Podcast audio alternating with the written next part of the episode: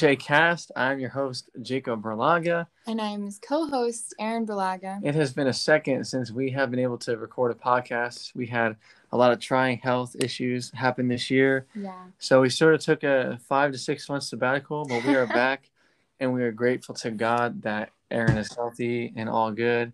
And Yeah. um, we're excited to do a quick little episode today. Yeah, we we started this podcast off with going hard on political issues, but if you guys remember in our introduction in our introductory episode, we talked about our wish to talk about all things historical, um, philo- philosophical, Theological. theological, and worldview issues. And so today we actually have a very special guest with us. Yes. Uh, Today we have John Berlaga with us, and he is my brother. He just did his MA at the Southern Baptist Theological Seminary, and he did his thesis on Jonathan Edwards and the ministry of revival in his life. And John wrote extensively on that. And today we are going to be talking to John real quick and just learn something about Edwards, uh, learn about his thoughts, and learn about some things that we can apply today as Christians. Uh, so, John, what's up, man? It's good to hear from you, brother. It's good to be here, guys. Yeah, I'm glad you're here. So, um, first, John, is there anything you can just say specifically about the life of Jonathan Edwards in regards to his uh, upbringing? Um, I guess I'll start with um, just a short snapshot of his life. So he was he was born in 1703 uh, under a very uh, Puritan household, um, and so the name a lot of American Puritans like the name of Cotton Mather and Increase Mather and Timothy his uh, Timothy Edwards his father. So they grew up in that Puritan uh, colonial American uh, society. Sure. And so Edwards was actually uh, one of 10 children and the only son.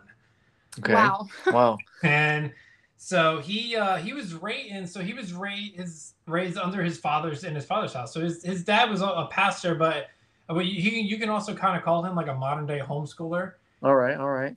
He uh, he would bring a lot of the children that were in his parish at that time period Okay. his own home and he would teach them um, just your colonial classical colonial education so latin theology history um, all the classic literatures Wow. really work on his logic and his rhetoric and his ability to critically think and so Okay. edwards actually excelled greatly in that environment um, under that environment and you know by the time he was 11 actually he wrote um, he wrote a treatise on the nature of, spi- of spiders and how they can fly through the air Wow. um, Wow. By, by, that's right. by their webbing. Um, it's called bal- ballooning behavior, um, which is like Balloony?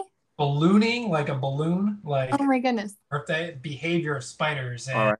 uh, so he was 11 when he wrote this. Um, some guys, you know, some people who see this actually at 11 and actually competed with this, uh, the scholar of the scholarship of his day on like, Iraq, I don't know the of spiders, Arach- arachnophobic. arachnophobic.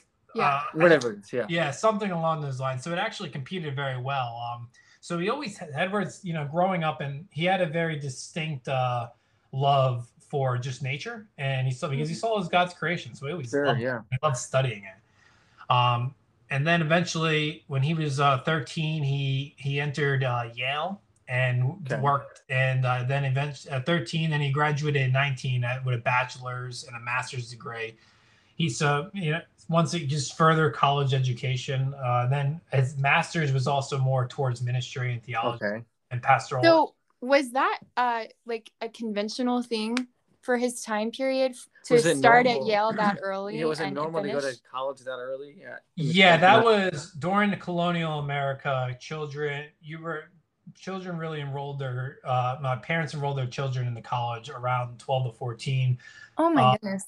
yeah however it was more of like a it was like kind of a wealthy like you, you've had to have some money if Mm. you want to also um you know nowadays really eh, like scholarships and you know financial aid are great so like if anybody can go to college if they want it was more towards the middle to upper class The aristocracy. Right. Yeah. yeah during um during that own time period yeah but it was during that part you know that section of that was it was the norm Sure. So, um, you mentioned that in 1716 he entered Yale at uh, he, he finished Yale or he entered uh, I think yeah he finished it at uh, 1716. Um, in 1722 he took a pastorate in New York. What what was that like exactly? So yeah, he uh that was um the best way I can probably say it is you know his practice um of preaching and ministry. Yeah. Um and that's and you know he went over to New York and they were just looking for an interim pastor at that time period. And Edwards filled that slot. And that's where he really kind of fell in love with uh, preaching and teaching people the scriptures. And that was a lot of time period where he can, you know, all the he was he was at this point a lot of his study habits um, were already in full gear, and so now he's he's transitioning to not just from studying the scriptures, but producing good sermons and content for the people of God.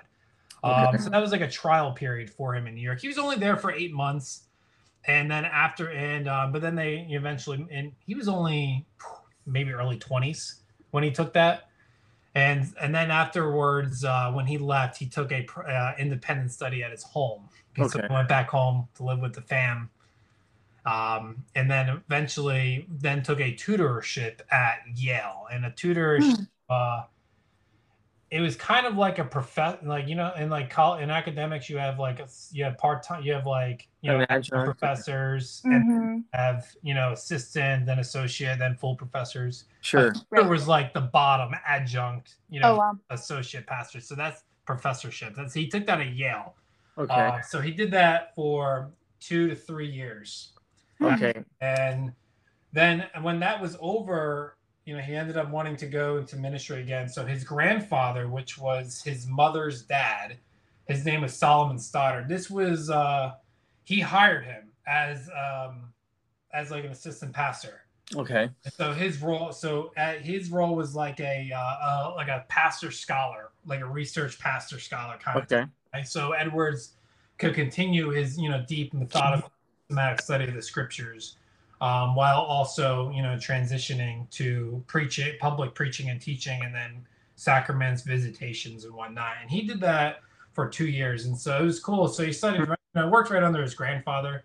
His grandfather was like a big name too, and that's and like a you- like a celebrity in that town. Everybody Solomon Stoddard was his grandfather. you said? yeah, he and Solomon Stoddard. Yeah, he was he was a pastor there for 55 years. St. Peter. Wow. And this is in Northampton, Connecticut, right? Yeah, Northampton, Connecticut, and that's where his big ministry would end up being. So he came in working under his grandfather. Gotcha. So just to backtrack a little bit, I should have brought this up. Um, can you sa- share anything about his salvation story of coming to Christ? A lot of people go back and forth about when he was saved. Hmm. Um, most like the m- big popular understanding about his salvation is uh, when he was in college, and a lot, and so everybody says that you know he can't. He always hated God's sovereignty. Um, Okay. and like how God's providence, but just and that's and and you know just studying that and reading the scriptures that he ended up coming to love it and then afterwards really wanted to study and that's where you get the famous uh, resolutions that he wrote about all the things he want he seeks to do with his life and his discipline um What age was he when he wrote that? the resolutions he was 19 Oh my goodness. Yeah, I love his Yeah. resolution one. It says, uh, "I will live for God," and resolution two is, "If no one else does, I still will." yeah That's really powerful. yeah so, so we're assuming that at, uh, by that point he was already a believer Sure. himself. yeah so around 16 i think 16 is when people give the day i i myself always differ on that because it's how do you how do you tell how do you look back 200 years in history and say when somebody came to christ uh I know. Right. so I mean, but you know he he actually when he was 11 when he was 11 or 12 he wrote a letter actually to his sis his older sister about a revival that took place and he just like, so at 11 years old, he was like saying, God was so pleased to come down and dwell with us, and Father has, you know, walked so many people to Christ. Um, Mhm. been like a great increase, like 30 people have come to Christ in the past two months. Okay. Um, so he wrote that at 11, and I always, you know, and saying that he didn't come to Christ until he was 16. You know, it's kind of like you know the facts don't line up so much. Uh, If anything, he probably just came into Calvinism at 16, and so okay. that's Okay. the way I see it. But yeah, it's and it's really tough to tell um, when he came to Christ. But those, uh, but the facts that you know, the facts that we have about that um, line up to you know this dude. He he he was he was raised in the Christian home, so most likely an early age, maybe eight, maybe. He was also baptized as a as an infant. Okay. Um, so you know, there's probably that's uh to really pinpoint his salvation is Sure. impossible. Yeah, I can understand that for sure. Um, so people definitely associate his name with the Great Awakening. Is there anything you can share about that? Uh, I guess what was that like for him to be, or, or did he become a traveling preacher at once? Uh, I know he was a, a man of intense study, but what was his role in the Great Awakening? So people, most scholars will say he was the leader of the Great Awakening, and what really what that means is he was just one. uh, He was just a guy that was very prominent for his increase. Um, he didn't like initiate it or anything. Edward. Sure. So Edward's understanding of the great it's, it happened in seven from 1740 to 1742. Okay. And all of a sudden, so many people just started talking about Jesus Christ. Okay. Mhm. you went, it was you know, the, his doctrine, his his the Jesus is teaching, his salvation, um, and at the same time, people would start um, having convulsions and start sh- like having seizure like. So a lot of the stuff that you see in like the charismatic movement, where people just start shaking and whatnot and falling on the floor, um, Edwards witnessed that firsthand. Um, and he and so and he and people would actually come to Christ eventually from it. And he would preach sermons, and people would cry out like what they did in Acts. Oh, what should I do to be saved? Um, so that was kind of the stuff that was going on in 1740. And Edwards actually was very familiar with that because there was a local revival um, where, like, revival just meaning a lot of people came to Christ in a short period of time. Um, in 1734 to 1735, he writes about that in uh, in, an, in a book called just uh, a, a surprising work, a narrative of a surprising work of God. And so he walks us through this revival. And so he was very familiar with God's power and just Yeah. changing people's hearts, even to the point of physically uh, impacting them. And so he had that understanding. And then it happened again. But this, the Great Awakening, that happened at a much broader scale. So local Mhm. pastors are, so when I was talking about convulsions and people coming to Christ, that was happening all over New England. And so there, you know, pastors are writing letters to each other in Boston and in Newark, New Jersey, and New York and Pennsylvania. Um, and then pass and so of all the stuff that was happening. Um, and then people started writing histories. There's this one guy, his name's Thomas Prince, I think. Uh, he wrote a whole history in the Great Awakening. It's completely out of print. Um, Okay. Okay. but I would have to look into those archives what the exact name was. But like a his, like it was published in 1742, Wow. and so that and I don't think it got reprinted. So it was actually kind of like uh, happening. Everything was happening as he was writing it. So he was a contemporary historian, basically. Yes, yeah. So he was Wow. yeah he was or um a documentary like telling the story. Yeah. So yeah, he was documenting everything that was happening. Um, I it wasn't Edwards himself; it was this other guy. I forget. It's, it's uh, Thomas Prince. The last name's Prince, something along those lines. Okay. Um, yeah, so that's in Edwards. Edward people say Edwards is the leader because he promoted that so much. Mm. But during that time, he also had so much off. He had a great amount of opposition too, because you know people would see these convulsions and these crying out. And people would prophesy too. Mm. Um, but and say that this is not a work of God. This is actually like a work of the devil. It's fleshly. It's enthusiastic. It's fanaticism Sure. and Edwards defended that. And you know, there was some crazy people actually that arose. There was this one guy. His name was um, his last name was Dav. I think Andrew Davenport. His last name is Davenport.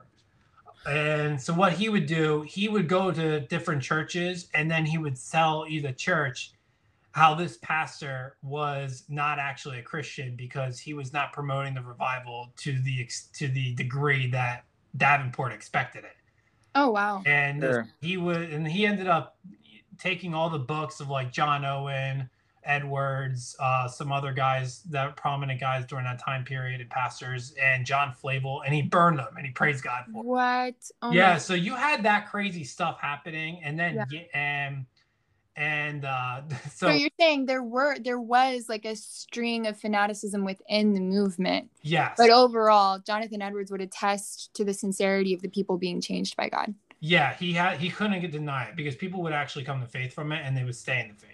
Sure. Um, Yeah. and so that and then there was a lot of there's this guy named Charles Chauncy.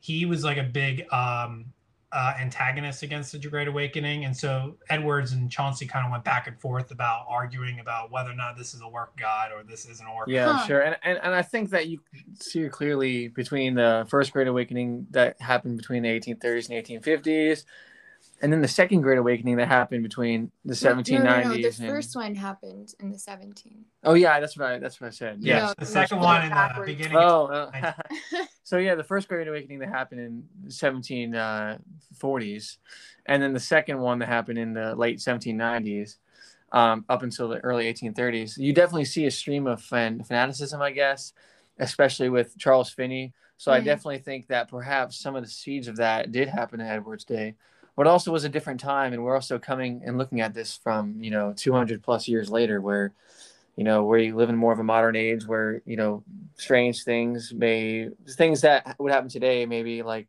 you know if someone talked about convulsions that would that would appear very strange to us but perhaps that was different you know 300 years ago i'm not quite sure Yeah, Edwards. I don't want to jump the gun too much, but Edwards is quoted a lot from Pentecostals and from cessa- I'll just say cessationists and saying to cover the people who disagree with that stuff. right. Um, but Edwards is quoted from both sides because Edwards made a science out of that, like how to dis- Hmm. how to figure it out. Um, his writings, he wrote a he wrote a book on you know some something. Uh, uh, he wrote a book on the Great Awakening, and then he wrote Religious Affections. He also wrote a book called Marks of Distinguishing a Work of God's Spirit in the Heart. Hmm.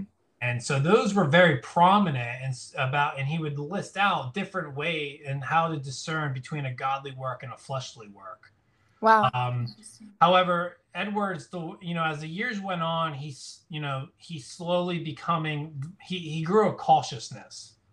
Okay. Yeah. Um, so like in 1735, when that when the first revival happened and the convulsions were occurring, you know, he was open to anything. Um, you know, Mhm. a degree of cautious, but by the 1740s and then by 46 or something in that 10 year, uh, you can a lot of scholars have picked up a trend in which Edwards supported all the work of God, but he had a growing cautiousness towards Right. fanaticism. Did that kind of lend itself his cautiousness? Did it kind of lend itself to his decision that it was biblical to have closed communion? I have not heard too much about linkings between Okay. communions and the revivals. Um, Okay. I, I'm sure it could because he ended up getting fired from his church because of close communion event, uh, at the end of the in 1750. So not long after the awakening, it could. yeah sure. so you mentioned how scholarship had recognized the different chain in his thought and i guess more of hesitancy towards that sort of fan, uh, fanaticism and then you said in 1750 uh, edwards was fired due to the lord's supper's teaching was this when he was still in uh, connecticut and then yeah. he, So at Northampton, so the same church that his uh, that he took over from his grandfather. Uh, okay I guess so. He was close communion, and he was trying to support that in the the congregation. That was that was like the point of tension, and the congregation, you know, really actually like fired him. I think only twenty one people, twenty to fifty people out of like six hundred actually voted him to stay. Oh wow. Okay. But I will say actually is that Solomon Stoddard, his grandfather, towards the end of his uh, pastorate, actually opened communion to even unbelievers. oh my So Hmm. anybody so and he argued you know it's the grace that god gives us so let's make it a grace to give to unbelievers Oh wow. yeah so that was so that was like and so and so edwards took that over and he made that change and the congregation didn't like it Right. They had already been so used to the other way, I guess. yeah so there's a much bigger story then than just you know a congregation that doesn't believe the bible They sure had- so Right. they yeah so real quick before we get into um maybe some more of his thought what was his time like at how did he get to princeton and what was his time like there uh so he and after after he got fired in northampton he took another pastorate in stockbridge and i think that's in connecticut or massachusetts i can't remember and he did that for four to five years, and he was a missionary actually to Indians. Okay. And he also he worked and that's and he did some more writings. That's when he wrote like uh you know God's end for the creation of the world. Mhm. That dissertation, and he so he did much more writings, and he preached through an interpreter at Stockbridge, and then he uh but Princeton at that time period was looking for a new president because the president actually just died. Oh wow. Okay. So Edwards was just so famous during this time period, and then his his works were so widely read. And Princeton uh, was very big on revival theology and the working of God's power to really bring like great conversions and even convulsions.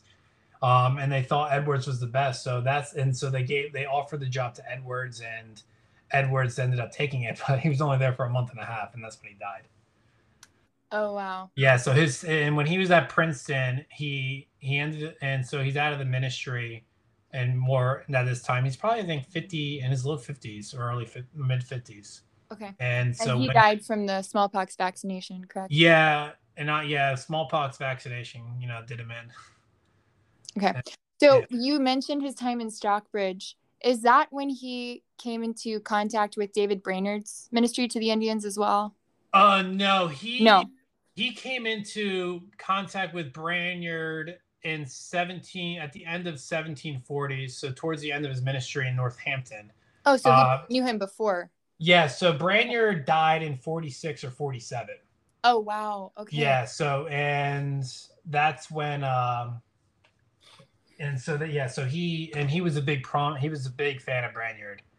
Mm-hmm. Yeah, so that's when he uh and I, I you can probably argue that you know be reading Brainerd sent him into the wilderness to go preach to Indians. Right, Yeah, right. Brainerd It's is- almost like he took over his his um ministry since he had died, you know, really early. Yeah. And let me just double check that date, by the way. Okay. Yeah, go ahead. Yeah, so um we were talking about the spiritual components of the Great Awakening, but there was also, I think unmistakably, a historical component to the unification of America through the Great Awakening. Would you speak to that a little bit? Would you be able to do Um, that? Sorry, Aaron, I was just double checking the date on the 1746 with Brainerd. Okay, it's okay. Say that question again. Okay, so there is, um, we talked about the spiritual components of the Great Awakening, but there's also kind of unmistakably this unification of uh, what it is to be an American that also kind of cropped up in the same time period. And some would argue through the Great Awakening, through the unification people were having in Protestantism through the Great Awakening. So, would you have any thoughts on that? as to what degree it influenced American unification. Ooh. Um, how did that? Um, that's a good question. Yeah. Uh, the only problem is I don't know how much my knowledge is on that, and I would say, you know, because at that time Britain was still in control of America during that time period. Yeah.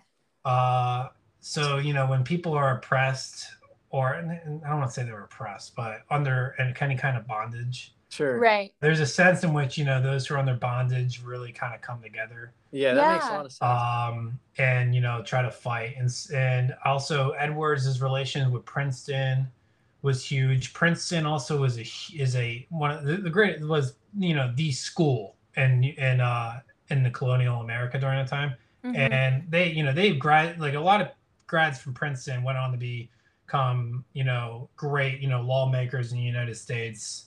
Um, Right. Even a pre- I think a president, presidents in the United States, congressmen, senators, Mhm. really big lawmakers. Yeah.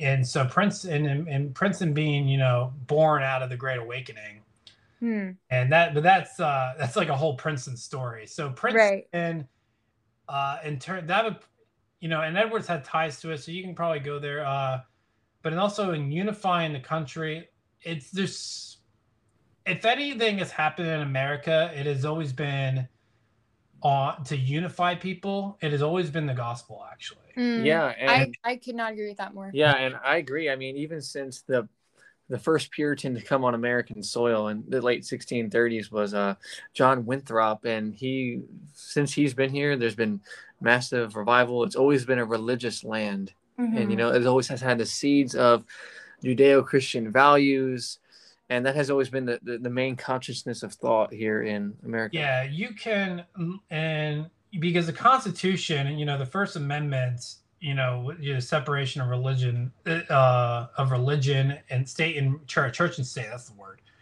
That was, you know, that was written because basically saying like, if you're a different religion than Christian, we're not going to kick you out of the country. Right. Right. because that's what freedom happened of conscience that only Christians can afford to other religious people because Yeah. our beliefs are grounded in the fact that it's a heart change. It's not something you can do on the outside that changes you. Sure. Yeah, so they weren't, and they're not going to persecute you either. For you know, if you want to be, you know, Muslim, you can in America, like, and Right. so- like because you have that choice. Like they don't like the government's not like a lot of them. They were all Christian, like, and so, you know, they were Christian in the sense of like a heritage, a culture, right? Not- right. and Sure. So, in, and because of where they came from, and the persecution that Roman Catholic, uh, Roman Catholic uh, Europe really did. Yeah. And Um, Anglican England. Yeah, but uh, you know, continue on the theme about you know Americans being united in the gospel. Uh, that revival is really you know penetrated you know during the centuries because you have the Second Great Awakening um, Mhm. that took place, and then you also have some crazy events. Uh, I will say this: there was a revival in New York City in 1858 by a prayer meeting where 30,000 people came together to pray during their lunch break in New York. Wow. Um, and then a few and a hundred thousand people got saved in like a two year period. Mm. Very popular. I will even I don't know if you know this, Aaron, since but in I think in the 18 late 1880s there is a a bill passed through the Congress to be um, to be written down in the Constitution saying that we the people of the United States of America acknowledge Jesus Christ as Lord and Savior of the nation. I have never heard that before. Yeah, Wow. That is that bizarre. actually that sadly that wasn't written in the constitution but it got passed it, it was almost there It got passed. um that's no, it, insane. it wasn't written in the constitution but it was there. Right. like it was it was literally up for debate like that Wow. idea Yeah. penetrated so deeply that we How Yeah. uh, how different you know our country was in terms of the makeup of christian beliefs back then like i feel like right now if that happened not only would it, be laughed out of the center of of congress but it wouldn't even i mean people would call it bigoted and you know like oh this is this is oppressive you can't put that in in your constitution Yeah. So um yeah, that's all great to hear. So I- I guess just real quick back to Edwards, so we don't lose our train of thought.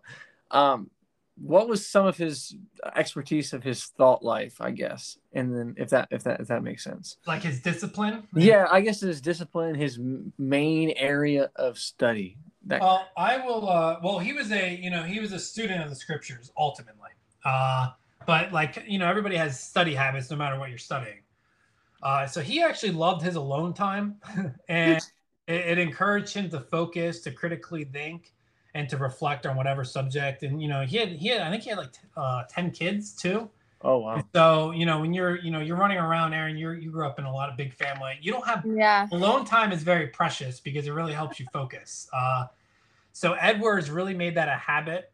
Um, so to the and he be and because of that focus and that ability to critically think through everything um, that came to his mind, and that's what he would do. And to he was so avid about this, he would even like figure out what types of food and what types of drink he were to eat and how much of that to consume, which made his mind sharper. wow Um, so you know he avoided food comas. Okay. Um, he and he even took mental notes uh, about like what times during the day his thinking was most proficient. And so Mm. he, he he's like, you know what? From four in the morning, if I get up at four in the morning, that's when I'm, my mind's most clear. I'm ready to go. So that's that's that's when he studied. He would wake up Wow. at four in the morning. Um, you know, he was also very introspective you know he would uh he would and play through different events and choices that he made to the day um and figure out was there sin there was there grace there what was the reason for his sin were there reasons Wow. for sin was this just passion Yeah. uh he would and so that's so he was th- that's kind of what cons like how he you know his pro he sanctified himself if you want to say Yeah. Um, you know, and my, I, I kind of joke. I'm like, you know, when people say if there's anybody, you, you know, if there's anybody in history you would have a cup of coffee with, who would it be? I'm not saying Edwards because Edwards want to know how to talk to me. Okay. I, I joke about that. He's such an introspective guy. Like he is. Mm. That's and I and so I don't know how much of a conversation. Yeah. guy he would- Um, when I think of Edwards, I I think so many things. But I guess one thing that I do think about is how how how colossal his his mind and his intellect is. Um, can you speak on anything relating to like his work of um, I think it's called the Freedom of the Will. So I've never read the Freedom of the Bill. Will. Um, I've I've never touched upon it actually. So I, um, but I you know his and so I'm not gonna be too much helpful from there. Okay. Yeah, uh, I will say, you know, I guess to continue on what he studied, is, you know, he actually took various. Um, he had a he had a note he had notebooks, and what he would and he also grew up working in in bindery work, so Okay. he would find loose leaf paper, and then that he, and paper was hard to come by, you know Oh yeah. During that time period. So everything was valuable. You know, he, he would take receipts that, you know, from like buying like groceries and then write a sermon on the back of the receipt. That's how what? yeah, so that's how much he valued paper. And then from everything he gathered, he would bind together in a notebook and and then he would that would be like his um you know that would be his study work. Uh, so he kept a book called the catalog Mhm. and this was simply just a a list of books he wanted to read and that he thought would be would be as beneficial to his learning and then it would also trace where he left off in his learning um, so if he's studying you know this one book this is he'll write down okay this is everything i learned from this one book and this is where i left off and this is what i need to get from this book Wow. yeah, and but he was also very particular. He would write down, you know, what books he wanted to get, and but he would also say the best books. So he he wasn't dealing with crap. He wanted the absolute best because that's what he thought would be most beneficial, which is right. And So he was was he kind of a perfectionist of sorts? intellectual, he was an intellectual perfectionist. Yeah, that's Okay. a good way. That's a great way of describing that habit. Yeah, I recently read a work on American history, and the author, secular author, he even actually commented that Edwards was probably the most intelligent man ever in the history of North America. You can call it because just the way he thought so introspectively about Crazy. He, Yeah. yeah. yeah, he would. But I would say the most fascinating way he studied, and you know, I think studying how Edwards study is is it helps you think like him because Mm. that because you know you want to be like that in your own work. You want to be a deep thinker. You want to be, um, be, and you, because it helps us be humble, helps us understand things. And so with Edwards, is the most fascinating thing is that when he would study somebody, you know, he would he would hear an argument, but he wouldn't, you know, get on board to just, you know, just something that may, if an argument like kind of please his mind a little bit. Wow, this is so great. Um, Right. he wouldn't go with it. So you know, you have like catchy phrases that pe- that get requoted. Like you know, if you ever hear uh, John Owen's quotation? You know, be sick killing sin or sin be killing you. Yes. You know, that's like a that's like a cliche. And so and then we love it. We love it so much, and we just think it's true before we actually look into it. Now it's great. Um, Yeah. but it's it's And it's not true. full knowledge because you haven't thoroughly you haven't thoroughly looked into it yourself. So Mm. Edwards, yeah. So Edwards. So he would take like a peppy little phrase like that and like actually do like graduate level research on it. Is that what you're Yeah. saying? he would great yeah that's how he researched and he would think over it and so like for instance if he read something he wouldn't just go along with it just because it's like you know that's how the wind's going he's going to do his own work he's he's going to ask himself his own questions uh and because it helped and he wanted that argument to become his Yeah. Mm, Yeah. wow. that and and then he would he would even start writing his own thinking about it and to help like so while reading and intaking he'll write down his own thoughts and then he'll go and art make a, an argument for the thing he just heard but from his own memory Oh my goodness. and so Wow. and, and because in the way he did that he wanted to know everything about truth mm-hmm. and every and so if somebody argued truth he didn't just buy it just because you know it catches his mind Yeah. Right. So that- that was- good and yeah and so even and even things that he agreed with he refused to you know buy into that you know i'm just blown by the wind yes this is true no i'm going to inspect this even if i think it's already true he would be an interesting conversationalist. I feel like you like you're saying, like you were saying earlier, you wouldn't get very far with him because you would say like one or two things and he'd be like, I gotta think about that for a long time. Yeah, you, yeah. you know, you would you would get a lie if you asked him for a lecture, but like, yo, bro, how was your day doing? What did you thinking about doing today? No, he, he's done. He's yeah. I guess he's one thing we can remember from him then, and I guess that he left an example for us.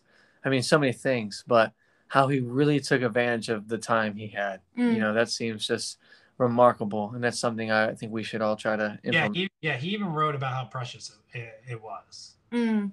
Uh, yeah, and uh, you know, I yeah. I just recently listened to something where the uh, the writer was talking about how time is is God's time. So it's a time that exists is not really our time; it's God's time. So we mm. should steward the time that God has given us. Yeah, and that seems something like eh, that was clearly manifested in the life of Edwards. Yeah, Edwards, you know, because when we study, we're very prone to just reading and reading and reading and reading. Um, mm. Edwards was more of he would read a paragraph and then, you know, probably write a paragraph about that paragraph. Oh, wow. Oh, wow. Yeah, that I that's you know that's just really um, you know speculating just from you know the facts I'm giving, but that's the way right. he studied, and I think that's helpful because you know you're when you're reading, you're intaking information, information, information, but it has to be processed through your mind. Like God's given us faculties to think over such whatever hits you, and the you know test them. You know, yeah. is this actually true? And then if it's true, how do you apply it to your own life? How do you apply it to your thinking? And that's what Edwards did, and that's what you know. He was studying ten to thirteen hours a day, and that's what he would do. Um, right. So that you know that kind of habit. That's why he was you know when you read him, that's why he's so intelligent. Mm. Um, mm-hmm and what also and he didn't just do that with the scriptures he's one he was a big fan of actually john locke wow okay yeah so he, one of the most influential books that he would comment on was his essay concerning human understanding yeah and also isaac newton's scientific discoveries he was very avid readers he uh, he even took a notebook on the mind in which really covered natural science science he studied atomic theory uh, the nature wow. of light and optics electricity astronomy um, oh mental philosophy and psychology. So the he was well read on all. Mm-hmm. The, you know, this is enlightenment time. Right. Yeah. and so he read it, but he was so Christian with it because he mm. and because he knew it was God's world that he was studying. Yeah. Um, you know, if, if, anything, you know, res- if you wrestle with, you know, and that kind of enlightenment stuff that we still have today, Edwards is the guy to read. Interesting. Uh, Do you think maybe he Christianized it because it's Christian? Like you have, yeah right because god god is the creator of the world so it's already christian we didn't christianize it we just discovered what god had made yeah, right reason. And do you think that that point you just brought up how how he was able to just kind of intake all sorts of um learning from different disciplines and kind of research and ruminate over them do you think maybe that was that's one reason why he's still kind of well known even in the secular world that's a really good point um, okay. You can, yeah, that sounds, you know, very logical because, you know, um, especially nowadays, you know, you have you have all the big subjects, politics, you know, church, religion, mm-hmm. uh, psychology. They're all separate entities. Yep. That's not true.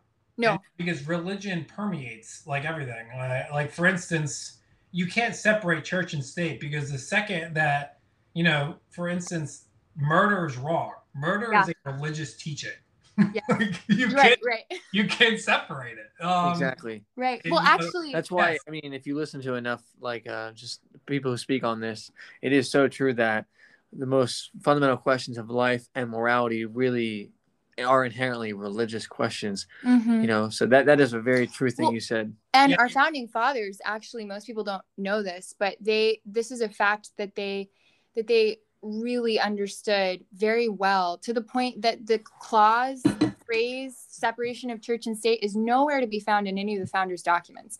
It actually comes from a court case that happened in the sev- uh, the 50s in the supreme court where it was lemon v um, i know which one uh, you're talking about. it was lemon v like penn university or something where there was like a Bible study meeting um, in a in a secular state run school, and at that point, that's when the judges were like, oh, we need to have separation of church and state. But before that, it's a non existent idea. That makes within our sense. 'cause government. I've, I've done a lot of research on uh, the First Amendment in the 20th century, and that's you know it was the 20th century that gave so much attention to church and state. Yep. That's a different subject, Aaron. I might, Yeah, yeah, I Yeah, know. that's- that's I might, I might, I might ask you more about that. okay. Uh, well, uh, to, to, to wrap up, is there anything uh, anything you think we should know before we end this? Anything, any writings of his that you think a Christian should really just get their hands on, or anybody? Um, whew. let's uh, his eschatology and his pneumatology. Okay. And so that was that's those are probably the two most I would say prominent and in greatest interests that he had. Uh, so for instance, when he's studying, you know, these natural philosophy and science, he's thinking about how God's going to bring forth the millennium. Mm, That's Wow. that's his thinking through it. Um, and Yeah. how he does it is he brings it through by outpourings of his spirit. So that's what he preaches, and so that's his the gr- and and that was that was like the central, you know, point message is that he in the Great Awakening he was thinking about bringing forth the millennium, um, and making that happen. He wanted every so you know he he's very anti-Catholic. He hates it. He he believes the Pope's the Antichrist and the papacy. wow. That's So he wanted that gone because Scripture says the beast will be conquered before the millennium happens. Hmm. And and so how he's going to do that is that he's going to God's going to pour out His Spirit in a mighty way, and s- that and you know when he's preaching his scriptures, when he's writing his work, he's thinking about the end okay. um and that you know that's and that now that when you add that eschatological like kind of um background to your mind in your and it really shapes your whole form of thinking like Oh yeah. because we think eschatology is just a it's like a it's like a it's like a dessert to an entree you don't have to have it but it's kind of nice if you it's sweet but it's not very beneficial Yeah, yeah. But it, it seems like for him, it really informed his personal, spiritual, and intellectual life. Yeah, he yeah, absolutely. That was the very that was his eschatology was the main entree. Wow. Uh, yeah. and so he took you know he Revelation was the only commentary he ever wrote.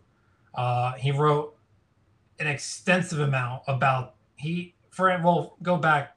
It took him thirty. He studied the Book of Revelation for thirty five years. Good grief. he, he, he took a private notebook on it. He studied Oh my God. prophecy, all the prophecies in the Old Testament. Uh, that was his greatest interest. Uh, Hmm. and then the working of God's Spirit. And then he sees the awakening. He sees, you know, all these people coming to Christ. He sees enemies of Christ being vanquished. That's what the millennium is going to be like. Right. Yeah. So So he's thinking it's here. yeah, and so it's that's uh that permeated s- his his thinking. And so if you don't so when you're reading a lot Edwards, that is so crucial. It's you're the full understanding of, of his saying. He has that uh you need to understand his eschatology and his pneumatology. Yeah. Interesting. And uh, you know, that's so um yeah, that's those were you work on those uh his commentary on Revelations like a hundred dollars actually. Oh wow. Okay. it's uh published by Yale. It's it's apocalyptic writings. I think it's like, you know, Yale version. Hold on, let me. Yeah. It's uh volume five in the Yale co- collection. That's his apocalyptic writings. That's expensive. Um mainly because nobody believes in that anymore. Right. Uh, and then his his stuff from the spirit, you know, you have marks of a distinguishing work of grace. You have the and you have uh the great his writings on the Great Awakening, religious affections, his narrative uh, of a surprising work of God. Those are some real Sure. understand his pneumatology. But the bet what his best one that you have to read is the history of redemption. So he Mm. Covers, read that. he goes from Genesis to 1740 What? That's bizarre. and he talks about everything that God did to m- promote the gospel in the world. Wow. That makes That's me want to read that. That is Yeah. his magnum opus. Is that the right Latin term, or is that opus? Yeah. magnum? no, Okay. it's It's magnum, Magnum opus. opus. Yeah, Wow, that that's is amazing. that's what he wanted to when he was at Princeton. That's what he studied. That is that is his prized possession. Sure. Uh, so he did a sermon series on it too in like 1730. So you know this dude was thinking about this his whole life. Yeah, Wow. what a, what a titan of a figure and someone to remember. And it's just so encouraging that God has given us saints to come before us who just led great lives lives of example. Uh, just real quick, um, give me a few reasons we should read Edwards today, or just or or study his life. I would say, you know, stu- well, um, I give a few points for why he his way of studying, uh, his understanding of science Mm. and, uh, f- and philosophy, natural science. You know, from spiders uh, to That's like bizarre. I can't believe yeah. that. you know he uh he he studied it because he knew it was god's world um Mm. be and that now you're you're not studying it to find god you're studying it because you know it's god's world Right. Yeah, you're com- you're coming at a different approach that's a great way to put it, John. yeah, so that was and I would say because of the whole, you know, how we make distinctions in the sciences with, you know, philosophy, science, psychology and whatnot, and how they're all separate, he brings them all together. And so that will really help the mind because that's where we're in. We we live and breathe that. We think it's separate. You know, we have psychological problems, we don't have spiritual problems. We have Mm. scientific problems, but it's not a theology problem, which it, you know, it's all theology. Right. Sure, exactly. Uh You can't compartmentalize it because Yeah. it's how God created the world. Yeah, so that's Edwards is very helpful, you know, in bringing all that together. I would even pay very careful attention to his disciplinary methods Okay. and the way uh, you know you don't got to be crazy to figure out what you want to eat, and so um, just because it helps, because the way he studied, like he gave, like for instance, he was able to look at the text and teach the text so clearly because he focused so diligently on it. So, for example, like he gave a sermon on you know when the text where jesus tells peter and you know peter you did not find this out by flesh and blood but because my father in heaven showed you Yeah, I know it. text. Yes. So- yeah so he mm-hmm. so for instance I'll, I'll this is this is his this is the so the doctrine that he wanted his church to know is this is that you know there is such a thing as a spiritual and divine light that is immediately part imparted to the soul by god of any that is obtained and is not obtained by natural means so that's what he taught that's right out of the text it's so clear cut and dry hmm and then the points that he had is that he says, I'm going to define this light. I'm going to show you how God gives this light. And I'm going to show you how it's not obtained by naturally means. And then I'm going to approve this doctrine um, to anybody that's a critic of it. So that Oh, was wow. his sermon. And so it's just so systematically drawn where you can just like in one stream of water get the whole text. And um, his thinking was so systematic and methodical. And that's what he was able to produce. And think about it, if you're a teacher or preacher, you want to teach like that because anybody that's reading that, that text, wow, this is, I'm getting, you know, my mind's not going off to all these tangents Mm. or all these kind of different links that are not relevant. Just one stream of water straight from the text. Yeah. Um, and That was done text is- so systematically. Yeah. Talk about Yeah. dividing the word of truth. Wow. Yeah. Well, we're gonna have to wrap this up, John. But we have really enjoyed learning more about Edwards. I'm encouraged. I know Aaron's encouraged. Yeah. I want to read that book now, his magnum opus. I want to spend time and read with him and his books and what he's read. Um, so we just really appreciate this, man, and we're grateful for uh, your input on all this. No problemo. All right, man. Thanks. Thank you. See ya.